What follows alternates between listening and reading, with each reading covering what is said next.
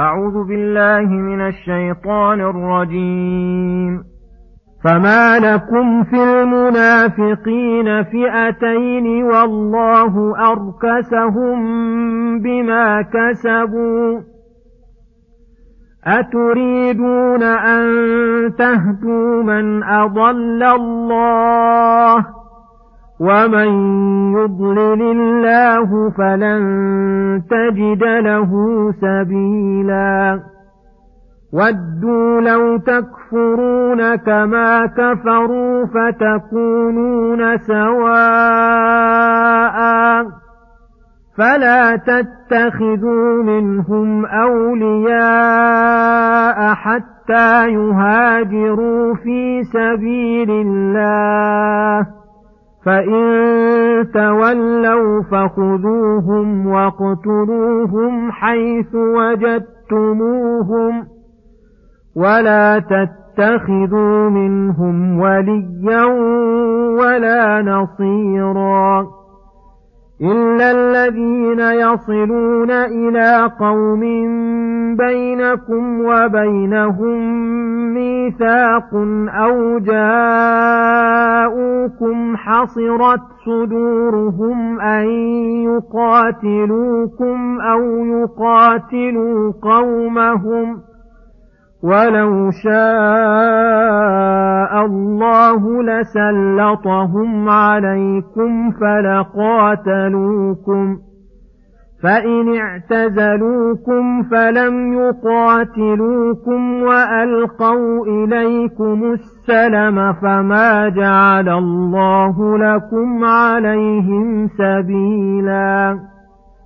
ستجدون آخرين يريدون أن يأمنوكم ويأمنوا قومهم كلما ردوا إلى الفتنة أركسوا فيها فإن لم يعتزلوكم ويلقوا إليكم السلم ويكفوا أيديهم فخذوهم فخذوهم واقتلوهم حيث ثقفتموهم وأولئكم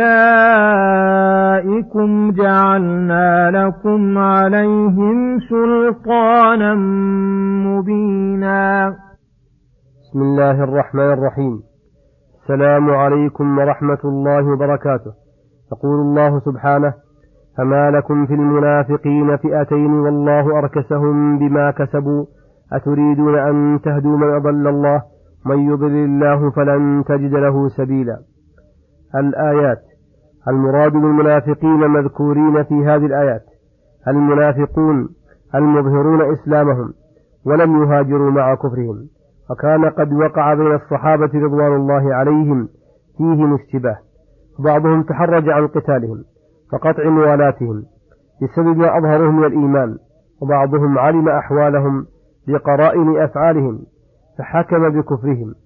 فأخبر عنه تعالى أنه لا ينبغي لكم أن تشتبهوا فيهم ولا تشكوا بل أمرهم بل أمرهم واضح غير مشكل. إنهم منافقون.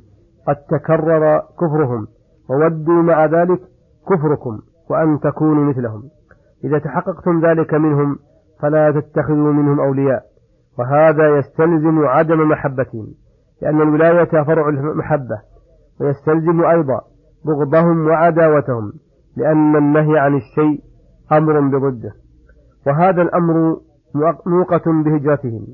إذا هاجروا جرى عليهم ما جرى على المسلمين كما كان النبي صلى الله عليه وسلم يجري أحكام الإسلام على كل من كان معه وهاجر إليه سواء كان مؤمنا حقا أو سواء كان مؤمنا حقيقة أو ظاهر الإيمان. وأنهم إن لم يهاجروا وتولوا عنها فخذوهم واقتلوهم حيث وجدتموهم أي في أي وقت وأي محل كان. وهذا من جملة الأدلة الدالة على نسخ القتال في الأشهر الحرم كما هو قول جمهور العلماء. والمنازعون يقولون هذه نصوص مطلقة محمولة على تقييد التحريم في الأشهر الحرم. ثم إن الله استثنى من قتال هؤلاء المنافقين ثلاث فرق. فرقتين أمر بتركهم. وحتم على ذلك.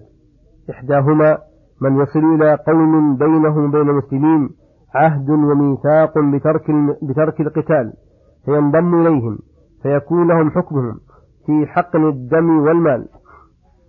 والفرقة الثانية قوم حسرت صدورهم أن يقاتلوكم أو يقاتلوا قومهم. أي بقوا لا تسمح أنفسهم بقتالكم ولا بقتال قومهم وأحبوا ترك قتال الفريقين. فهؤلاء أيضا أمر بتركهم وذكر الحكمة في ذلك بقوله ولو شاء الله لسلطهم عليكم فلقاتلوكم. فإن الأمور ممكنة. ثلاثة أقسام. إما أن يكونوا معهم ويقاتلوا إما أن يكونوا معكم ويقاتلوا أعداءكم وهذا متعذر من هؤلاء. فدار الأمر بين قتالكم مع قومهم وبين ترك قتال الفريقين وهو, أهل وهو أهون الأمرين عليكم والله قادر على تسليطهم عليكم.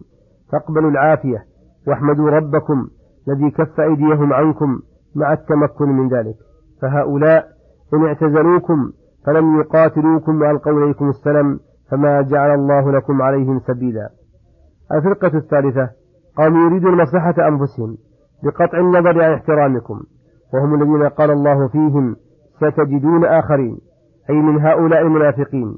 يريدون أن يأمنوكم أي خوفا منكم ويأمنوا قومهم كلما ردوا إلى الفتنة أركسوا فيها. كلما ردوا إلى الفتنة أركسوا فيها أي لا يزالون مقيمين على كفرهم ونفاقهم. وكلما عرض لهم عارض من عوارض الفتن أعماهم ونكسهم على رؤوسهم وازداد كفرهم ونفاقهم. وهؤلاء في الصورة كالفرقة الثانية وفي الحقيقة مخالفة لها. فإن الفرقة الثانية تركوا قتال المؤمنين احتراما لهم لا خوفا على أنفسهم. وأما هذه فرقة فتركوه خوفا لا احتراما. بل وجدوا فرصة في قتال المؤمنين فإنهم سيقدمون لانتهازها. فهؤلاء إن لم يتبين منهم ويتضح اتضاحا عظيما. اعتزال المؤمنين وترك قتالهم فإنهم يقاتلون. ولهذا قال فإن لم يعتزلوكم ويلقوا إليكم السلم أي المسالمة والموادعة ويكفوا أيديهم فخذوهم واقتلوهم حيث ثقفتموهم وأولئكم جعلنا لكم عليهم سلطانا مبينا. أي حجة بينة واضحة لكونهم معتدين ظالمين. لكونهم معتدين ظالمين لكم تاركين للمسالمة فلا يلوموا إلا أنفسهم. وصلى الله وسلم على نبينا محمد وعلى آله وصحبه أجمعين. وإلى الحلقة القادمة غدا إن شاء الله والسلام عليكم ورحمة الله وبركاته.